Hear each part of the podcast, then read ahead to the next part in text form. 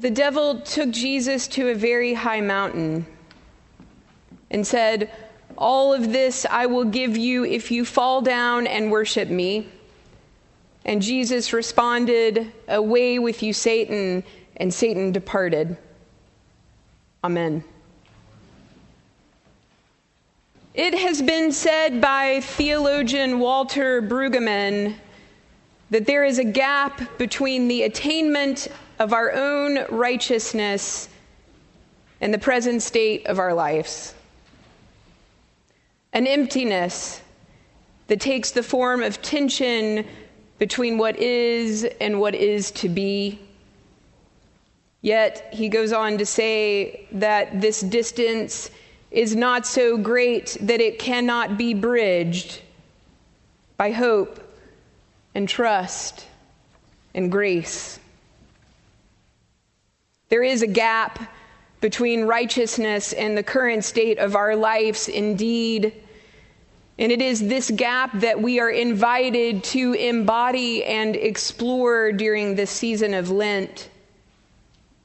Lent is a time to stare directly into the emptiness that takes the form of tension as we prepare to reclaim the state of grace that is resurrection new birth, and new life.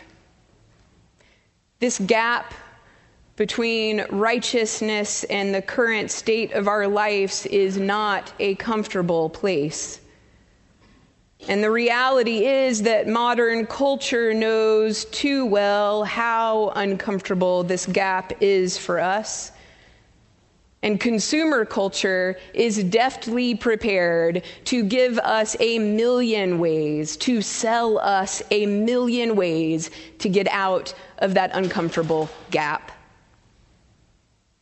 Consumer culture wants to fulfill our needs to feel better, to look better, to numb the pain of shame we might find when we are between those two places of righteousness and reality. When Jesus is taken by Satan to the very high mountaintop, Jesus is between two places as well. Jesus is between his current state of life and his attainment of righteousness on his way to Jerusalem. He is in that gap and on a very high mountain. We've heard a lot about mountains lately in our scripture. Moses on the mountain, then Jesus on the mountain with Peter and James, the Beatitudes delivered on a mountain, lots of mountaintop experiences. Mountaintop experiences. How many of you have actually ever been to the very top of a mountain? Then you will know. When I was in Israel, West Bank, our group went to the traditional site of one of Jesus' mountaintop experiences. In this story, Jesus has been teaching, and the people are beginning to wonder exactly who he thinks he is to teach like that. And in their fear and anger, they drive him out of town and they attempt to throw him off the mountain. However, we simply walked up a well laid pilgrim path to the top of the mountain. Indeed, it was very high up and covered in sharp rocks. You could see all around you the valleys and the towns. And as I stood there, I realized that I felt completely exposed. The wind was blowing so hard that I actually worried it could pick me up and toss me over the edge. I couldn't hear very well because the wind was so loud, and then it was so cold. Off the mountain, we had been warm, but now in the blasting wind, I was suddenly no longer prepared. In just a few steps, I had become unexpectedly vulnerable. That's the thing about mountaintop experiences. Most of them, actually, all of them, Whether they are great moments of success and transfiguration, or moments where the crowd is threatening to throw us over or Satan is tempting us, all of them are experiences that make us vulnerable, and all of them expose us and others to the gap between our current state of life and righteousness.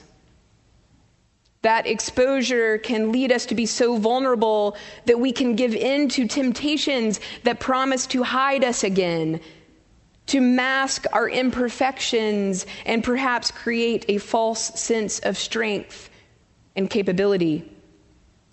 When exposed, we can become vulnerable to the temptations that promise us power when we feel most powerless. So, what do we have to learn from the way Jesus handles his mountaintop experiences like this one in our gospel today? What does it teach us about the gap between our own life and our own righteousness?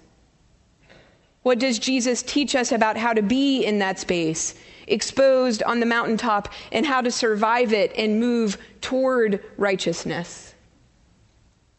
Jesus overcomes great temptations in this scripture today. He's tempted to prove himself by performing magic. He's tempted to prove his uniqueness and relationship with God by falling from the high place and being saved by angels. And he is tempted with absolute power when Satan promises him all of the kingdoms. Yet Jesus survives this mountaintop experience with great integrity. And I want to suggest that he doesn't survive it because he is Lord and divine. Because if that is the case, then this story offers no meaning for us. He survives the temptations for different reasons, and it is these reasons that point us toward the actions that will move us toward our own righteousness. When Jesus first meets the devil in this story, he has fasted because even Jesus must prepare for such temptations. Even Jesus must have practices that strengthen his muscles of resistance. So, first and foremost, Jesus has prepared his human self to meet obstacles he has emptied himself and thus can see clearly what his needs are and where his weaknesses are. And while Jesus is prepared, the devil is very strategic. When the devil encounters Jesus, the first thing the devil says to Jesus is, If you are the Son of God. Satan begins his temptation of Jesus with the fundamental question that underlies all of the other temptations. Satan questions Jesus' sense of self. Satan is mocking Jesus, saying, Just who do you think you are?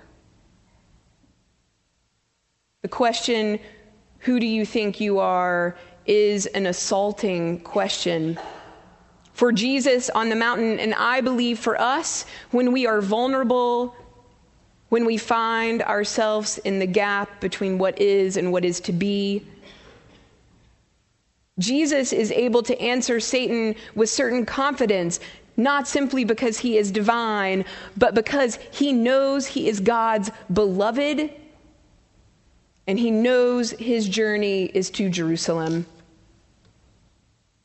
Jesus survives this mountaintop temptation because he is absolutely clear about who and whose he is. And he is clear about what he is to do with his life. Lent is a time of discernment. It's a time to stand in the gap and on the mountain, vulnerable and exposed, not to be ashamed, but to get clear about who we are and exactly who we belong to, and thus what our life is about. And we, as a people, we come to this season together because we are not out in the wilderness alone. We are not on a mountaintop alone. We, the church, have chosen to be in this together. We are together in our confessing our own and our communal sins. Then we are together when we come to the table to be fed, to continue the journey. We will meet together through the season and discern together our common life as the church. And we, the clergy, and your brothers and sisters are here to hear your own discernments and to stand with you in the gap or on the mountain or wherever you feel most vulnerable. Because the church, the church offers us what consumer culture never will. The church offers us the time and the space and the support to stay in the discomfort of the gap between our own righteousness and the current state of our lives. The church offers us the assurance that we, like Jesus, are God's beloved, and we, all of us, belong to God. It is this the church offers us that will form the bridge between the state of our lives and the attainment of our own righteousness. We will not pull each other from the gap, but rather we will, by hope and trust and grace, bridge the gap together. I want to share a, a prayer poem by Shawna Bowman, a Presbyterian pastor. She prays, as we embark on this Lenten journey, let's tell the truth about ourselves. Some of us have more than we need. If we have more than we need, let us release the extra and the excess back into the world, trusting our fullness will be enough. Some of us are overwhelmed. If we are filled up so full we're bursting, let's stop Stop eating, stop drinking, stop moving, stop yesing every question and request. Just stop. Rest, pray, repeat. Some of us have nothing left to give and nothing left to give up. If we're empty, then let's get fed. But let's choose wisely. Let's fill ourselves on something that will sustain us Bread, sure. But how about deep and abiding love? How about a giant spoonful of grace? Some of us are lost. If we're lost and spiraling or buried under rubble, then let's put our arms around one another and lament.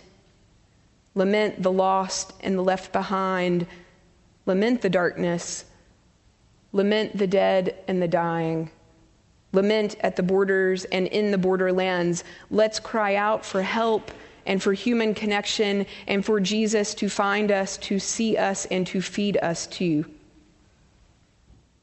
Some of us are found if we are standing on solid ground, if we know who and whose we are, if we have a glimpse of the beauty of Jesus' wild and redeeming grace, then we also know that was not our own doing and we didn't get there on our own. We know the road can be hard and long, and we know we must reach forward and back to bring one another along, to pick one another up to become rehumanizers. So when we look into one another's eyes, we will remember that we are both fragile and resilient. We are living and we are dying. And in life and in death as well, we all, no matter who we are, we all belong to God. Amen.